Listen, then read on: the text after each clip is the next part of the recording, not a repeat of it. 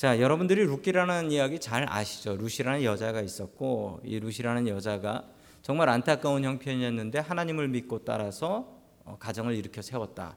뭐 이런 내용의 이야기인데 그 내용 한 절 한 절을 보면 여러분 큰 의미들이 있습니다. 먼저 처음 시작할 때 사사 시대라고 시작해요. 여러분 사사 시대의 특징이 뭐죠? 사사기에 두 번 나오는데 사사 시대의 특징에는 사사 시대에는 뭐가 없다? 왕이 없다. 그때는 왕이 없어서 제 소견에 옳은 대로 했다. 말 그대로 왕이 없어서 자기 마음대로 하고 살았다라는 얘기예요. 자, 사사 시대라고 했던 것은 그때는 왕이 없어 제 마음대로 하던 중에 어느 한 가족, 제 마음대로 살고 있었던 가족의 이야기입니다. 자, 기근이 들었다라고 이야기합니다. 그 땅의 기근. 그 땅이라고 하면 분명히 저기 밑에 나오는 예루살렘, 아, 유대, 베들레헴이라는 곳이죠. 저곳에 기근이 들었다라는 것입니다. 먹고 살기 힘들어졌고 이 가족은 힘겨운 고난 이것을 어떻게 견딜까 고민을 하기 시작했습니다. 여러분 집마다 걱정거리가 없는 집이 없고 고민거리가 없는 집이 없고 기도거리가 없는 집이 없어요. 기근이 없는 집이 없다라는 말씀입니다. 지금 여러분이 캘리포니아를 위해서도 기도해야 됩니다. 캘리포니아 기근이 너무 심해서 여러분 심지어는 이런 주장도 있어요. 이런 주장도 지하수를 하도 많이 뺐어 가지고요. 지하가 텅 비어 가지고 그것 때문에 지진이 더 심하게 날 수가 있다라고 합니다. 그런데 말이 되는 게 한 지하수를 50년 뺏어 썼다네요. 캘리포니아에서. 여러분 기도해야 될 일입니다. 여러분 집집마다 기근, 걱정거리, 근심거리 없는 집이 없습니다. 그런데 문제는요, 여러분 그 기근을 어떻게 극복하느냐. 여러분 이게 문제라는 거예요. 유다 베들레헴이라고 나옵니다. 유다 베들레헴이라고 하면 여러분 어, 성경에 몇 군데 안 나오는 동네지만 아는 동네지요? 여러분 저기가 어디 뭐에 관련된 동네입니까? 예수님께서 태어나신 동네죠. 유다 베들레헴. 즉 벌써 1절에서 암시하고 있는 게 이 여기 나오는 이 가족이 예수님의 조상이 된다라는 것을 벌써 복선으로 깔고 들어가는 거예요. 자, 한 남자가 있었는데 모압 지방으로 모압 지방으로 내려갔다라고 하는데요. 여러분 모압 지방은 이스라엘이 아니라 이스라엘에서 그 사해 건너편에 있는 다른 민족의 땅입니다. 거기로 아내와 두 아들을 데리고 길을 떠났다라고 이야기를 합니다. 여러분 누가 이 일종의 이민이잖아요. 이 이민을 주도했습니까? 한 남자가 이 엘르멜렉이라는 남편이 아내와 두 아들을 데리고 간 것이었습니다. 그러므로 이 아내하고 두 아들의 의지보다는 이 한 남자, 이 한 남자가 이 아버지가 이렇게 데리고 갔다라는 것을 볼 수가 있죠. 자, 모압으로 아내와 두 아들을 데리고 갔다라고 합니다. 계속해서 2절 말씀 보겠습니다. 시작. 그 남자의 이름은 엘리멜렉이고 아내의 이름은 나오미이며 두 아들의 이름은 말론과 기론이다. 그들은 유다 베들레헴 태생으로서 에브랏 가문 사람인데 모압 지방으로 건너가 거기에서 살았다. 아멘. 여러분 이제 이름이 나오죠. 그리고 모압 지방으로 갔다라고 하는데 여러분 모압 지방으로 이민을 갔다라는 것은요. 여러분 지금하고 달라요. 지금하고 다르다라는 건 뭐냐면 여러분 지금 지구상에 있는 특정 지역은 그 지역으로 이민을 가면 그 지역 종교를 믿어야 됩니다. 그렇죠? 그런 지역이 좀 있어요. 그런데 여러분 이 시절에는요 그 나라마다 종교가 있어서 이민을 가게 되면 즉 종교를 바꾼다라는 이야기와 똑같습니다. 그곳에 가서 어떻게 하나님을 제대로 그 하나님 믿는 공동체가 없는데 여러분 먹기 살 먹고 살기 힘들다고 이렇게 하면 되겠습니까? 먹고 살기 힘들어서 그렇게 이민을 가버렸다라는 거예요. 자 계속해서 3절의 말씀을 같이 봅니다. 시작. 그러다가 나오미의 남편 엘리멜렉이 죽고 나오미와 두 아들만 남았다. 아멘. 갑자기 남편이 죽었습니다. 이민을 주도했던 사람이 남편이잖아요. 이민을 주도했던 남편이 죽었습니다. 어떤 이유로 죽었는지는 알 수가 없죠. 사사 시대에 남자 없이 여자가 산다라는 것은 너무도 어려운 일이었습니다. 지난번에도 한번 말씀드렸지만 남자 없이 여자끼리 살면 사회적으로도 단절 끊어져 버리지만 경제적으로도 끊어져 버려요. 경제적으로 심지어 상속 자기가 가지고 있었던 재산도 다 친척들한테 뺏겨버리게 되고 상속은 아예 받지 못하고 유산을 물릴 수도 없는 뭐 이런 아주 당황스러운 일이 벌어지게 된다라는 것이었습니다.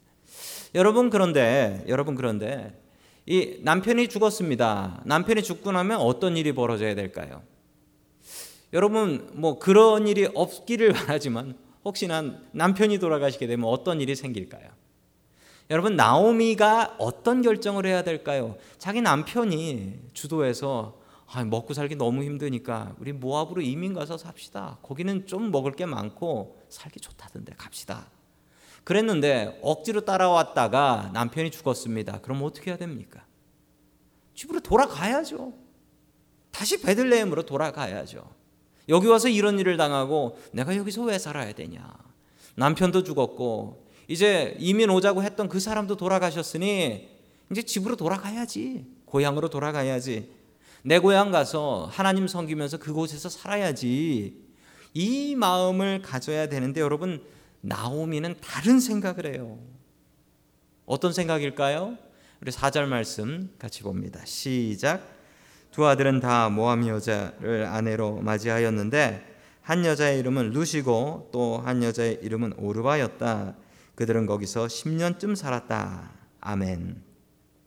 나오미의 방법은 나한테 두 아들이 있으니 남편 죽었지만 나에겐 두 아들이 있으니 이 두 아들 늙어 죽으면 안 되잖아요.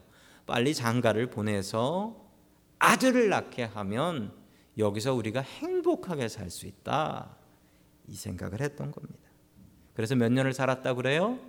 이민 생활 10년. 아, 길게도 했네. 길게도 했어요.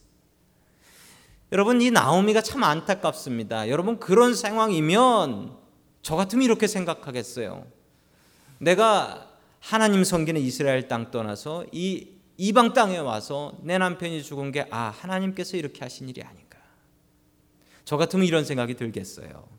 그리고 야, 그러면 내가 다시 하나님 품으로 가야지. 내 고향 베들레헴 이스라엘로 가서 믿음 생활해야지. 여러분 이래야 될 텐데 이 나오미가 아주 하나님의 뜻과는 반대로 갑니다. 뭐냐면 우리 아들 둘 빨리 장가 보내서 이방 여자면 어때? 이방 여자면 어때? 빨리 장가 보내서 자식 낳고 든든하게 살아야지. 여기서 영원히 살아야지. 남편은 이민 온다고 잠시 건너간다고 왔는데 나오미는 아예 눌러붙어 살려고 작정을 했습니다. 그러니까 이방 며느리 모함 여자를 드리는 거죠. 여러분 이스라엘 율법에 이방 여자와는 결혼하지 못하게 되어 있습니다. 이방 여자와는 결혼하지. 지금하고는 다른 이야기예요. 지금하고는 지금하고는 다. 왜냐하면 여러분 예전에 이방 여자하고 결혼하지 못한다라는 얘기는요. 이방 여자하고 결혼하면 이방 여자가 어떻게 해요? 자기 평생 친정에서 모셨던 신을 갖고 와요. 그래서 나라 망친 사람 있었죠? 누구죠? 솔로몬. 그래서 이때는 이방 여자하고 결혼하는 것, 민족 간에 이렇게 결혼하는 것에 대해서 성경은 반대하고 있습니다. 여러분 그러나 그게 지금도 그대로 유효한 이야기일까요? 여러분 그 말도 안 되는 얘기예요. 왜냐하면 지금은 같은 민족이라고 같은 종교를 믿습니까? 아니잖아요. 다른 민족 이게 중요한 게 아니라 어떤 민족이 중요 어떤 민족과 사는 게 중요한 게 아니라 하나님을 섬기면서 사는 게 이게 훨씬 더 중요한 일입니다. 고난 속에서 하나님께 돌아오기는커녕 이 나오미는 자기의 생각과 자기의 계획으로 이렇게 계획을 짜는 걸 보면 여러분 이게 어쩌면 우리의 모습하고 비슷하지 않은가? 여러분 고통과 고난이 올 때, 야 내가 잘못했구나. 하나님께서 고통 주시는구나. 얼른 하나님 품으로 돌아가야지. 회개하십니까? 아니면 내가 분명히 뭐 빼먹은 게 있을 거야. 내가 분명히 잘못 빼먹은 게 있어서 이렇게 된 걸 거야. 이번에 이렇게 이렇게 하면 분명히 성공할 거야. 이런 생각 가지고 계십니까? 여러분 고난이 오면 우리들의 삶을 회개하고 반성하십시오. 그리고 하나님 품에 돌아갈 수 있는 저와 여러분들 될 수 있기를 주님의 이름으로 간절히 축원합니다. 아멘. 자, 다 함께 5절의 말씀 같이 봅니다. 시작. 그러다가 아들 말론과 기론이 죽으니 나오미는 남편에 이어 두 아들마저 잃고 홀로 남았다. 아멘. 또 다시 두 아들이 죽습니다. 이게 도대체 무슨 일입니까? 남편 죽었지 집안에 있는 남자들만 골라서 다다 죽어버리고 있습니다. 여러분 그런데 이게 아들 둘이 죽어서 가족이 여섯이었는데 셋이 됐다라는 얘기가 아니고요. 남자 셋이 있어서 먹고 살만 했는데 여자 셋만 남아서 쫄딱 망했다라는 얘기가 됩니다. 왜냐하면 지금이야 여자분들이 결혼 안 하고도 사시고 여자분들만도 떵떵거리면서 사실 수 있지만 이 시절에는 여자만 있다. 그 집에 남자가 없다. 그러면 여러분 한국말로 이런 말 있지요? 영세민. 예, 그거 되는 겁니다. 생활 보호 대상자 되는 겁니다. 살아갈 방법이 없는 아주 막막한 상황이 되었다라는 이야기입니다. 여러분 여기서 두 아들이 왜 죽었을까요? 여러분 상상하시기에 이 두 아들이 왜 죽었을 것 같습니까? 여러분이 상상하시 아마 이런 상상도 하실 거예요. 하나님의 백성이 하나님의 땅을 떠나서 이방신과 이방 땅으로 가서 하나님께서 벌 주시지 않았나. 저도 그런 생각은 있습니다만 성경에 나와 있지 않으니 단정할 수는 없습니다. 여러분 그러나 분명히 알아야 될 사실은요. 이런 일이 있기 전에 고향으로 돌아갔어야죠. 이런 일이 있기 전에 하나님 믿는 공동체가 있는 이스라엘로 돌아갔어야죠. 신앙의 공동체 버리고 내 혼자 먹고 살겠다고 우리 가족 먹고 살겠다고 신앙 공동체 등지고 가면 어떤 일이 생기는가? 이거 너무도 잘 보여주는 말씀이 이 룻기 1장 초반부에 나오는 말씀입니다. 이 모압 땅에서는 거기서는 믿음 생활을 바르게 할 수가 없거든요. 신앙 뒷전으로 하고 잘 먹고 잘 살겠다고 갔더니 오히려 더 못 살게 되었다라는 이야기입니다. 자, 계속해서 6절 말씀 같이 봅니다. 시작. 모압 지방에서 사는 동안 아오미는 주님께서 백성을 돌보셔서 고향에 풍년이 들게 하셨다는 말을 듣고 두 며느리와 함께 모압 지방을 떠날 차비를 차렸다. 아멘. 여러분 반대로 이스라엘에는 풍년이 들었다라고 합니다. 모압에 흉년이 왔다라는 말은 없어요. 지금 모압 땅이 흉년 들어서 못 살겠다라는 말은 없고 이 여자들 셋만 모압 땅에서 살기가 너무도 힘겹고 괴로웠던 것입니다. 여러분 고향 땅으로 가면 무슨 일이 있냐면 고향에는 친척들이 있죠. 아는 사람들이 있어서 거기 가면 빌어 먹을 수 있습니다. 여자 여자들은 어쩔 수가 없어요. 왜냐하면 그 당시에 남자가 없으면 여자들이 어떤 생활을 하게 되냐면 이 과부들의 삶은 이 룻기 후반부에 나오는 말씀들을 보면 알지만 룻이 거지같이 이 남의 밭에 가가지고 떨어진 나달 죽는 구걸 비슷한 일을 합니다. 그런데 여러분 성경이 아주 놀라워요. 여러분 성경에 나오는 복지제도는 기가 막혀요. 여러분 복지제도는 가난한 사람을 위하는 거잖아요. 가난한 사람들을 이렇게 이렇게 도와라라는 거잖아요. 그런데 성경에는 아예 성경에는 아예 이 구약 이 옛날 구약 성경에 가난한 사람의 권리를 이야기합니다. 이 밭을 추수하는데 밭을 추수할 때 이 가에 가의 얼마는 추수할 수가 없어요 주인이 만약에 주인이 이 가에까지 추수를 하게 되면 주인은 무슨 일을 하게 되는 거냐면 도둑질을 하는 겁니다. 내 밭을 내가 추수하는데 도둑놈이 될 수 있어요. 구석 가에 이 경계 라인을 추수하면 그 주인은 도둑놈이 됩니다. 왜 도둑놈이 되냐고요? 그 구석 가의 모서리에 있는 거는 가난한 사람 거예요. 그건 성경이 보장해 주고 있는 권리입니다. 룻도 그걸 주스러 갈 때 누구한테 허락받고 가지 않습니다. 이스라엘만큼이 복지 제도가 잘 돼 있는 데가 없어요. 여러분 이스라엘은 굶어 죽는 사람이 없습니다. 지금도 지금도 금요일 날 저녁이 되면 안식일이 되는데 안식일이 시작하고 나면 물건을 못 팔아요. 물건을 못 팔면 남은 재고는 어떻게 할까요? 하루 이틀 지나면 다 물러 터지는 과일들 그냥 길에다 내놓고 가난한 사람 다 집어가게 합니다. 다 집어가게 해요. 조금 전에 돈 받고 팔던 거 길에 다 내놓습니다. 가난한 사람들을 위해서. 성경이 가르치고 있는 그대로 하고 있는 겁니다. 성경이 가르치. 돈 있는 사람은 사 먹고 돈 없는 사람은 당당하게 가져가라. 당당하게 가져가라. 자, 나오면은 그것을 생각하고 그래. 내가 이스라엘 땅으로 가면 굶어 죽진 않겠구나. 그래서 며느리를 데리고 이스라엘 땅으로 돌아가게 됩니다. 여러분 만약 떠나지 않았다면 저는 그런 상상을 해 봐요. 이 나오미가 나오미가 자기 남편 엘리멜렉과 힘들어도 여보, 힘들어도 우리 그냥 여기서 버텨 봅시다.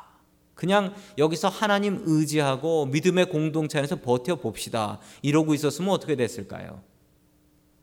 아마 아들 장가 보내고 여섯 명이 이 세 가족이 아주 행복하게 살고 있었지 않았을까? 저는 그런 상상을 해봐요. 그런데 여러분 그 흉년 한 번 왔다고 흉년 한 번 왔다고 뒤에 보면요 뒤에 보면 이 나오미네 집이 가난한 집도 아니에요 풍족하게 이민을 갔어요 그런데 쫄딱 망해서 온 거예요 나오미는 가족들이 먹고 살기 조금 어렵다고 이 고통 피하겠다고 모압 땅으로 갔다가 더 큰 고통 당하고 남편 잃고 두 아들 잃고 며느리와 돌아오게 됩니다. 여러분 그런 경험 해 보셨어요? 옆에 차선이 빨라 보여요. 잘 나가요. 억지로 끼어들어서 들어갔어요. 그랬더니 내가 있던 차선이 더 빨라. 바로 이 경험입니다. 이 경험. 요즘 이런 경험을 얘기하시는 분들이 많이 있어요. 성공하려고 미국 왔는데 한국의 집값이 엄청나게 뛰었어요. 이런 얘기 하시는 분도 계십니다. 여러분 나오미가 힘들어도 고향 떠나지 않았다면 이 가족 그냥 하나님 의지하고 행복하게 살았을 텐데 여러분 이 가족이 하나님을 그렇게 중요하게 생각지 않았던 가족 같습니다. 그러니까 먹고 살기 힘들다고 믿음의 공동체 이스라엘을 등지고 우상을 숭배하는 모압 땅으로 들어갔죠. 여러분 그런데 저는 이 말씀이 참 저에게 은혜가 됩니다. 주님께서 백성을 돌보셔서 두 번째 줄에 나오지요. 주님께서 백성을 돌보셔서 주님께서 자기의 백성 이스라엘을 돌보신다라는 말씀이 저에게 큰 은혜가 되었습니다. 여러분 우리가 누구의 백성입니까? 우리가 뭐 미국 사람이고 한국 사람이고 이 시민권 중요치 않습니다. 우리 진짜 영원히 쓸 수 있는 시민권은 저 천국에 있지 않습니까? 하나님께서 그들의 백성을 돌보신다. 여러분 하나님께서 우리를 돌보시지요? 여러분 그거 잊지 마십시오. 나오민의 가족이 이것을 잊어버려서 짐 싸가지고 이민 갔다가 이 고생을 했습니다. 여러분 이것을 잊지 마십시오. 고통이 온다고 그 고통 피하려고 하지 마십시오. 주님과 함께 그 고통 이기실 생각을 하십시오.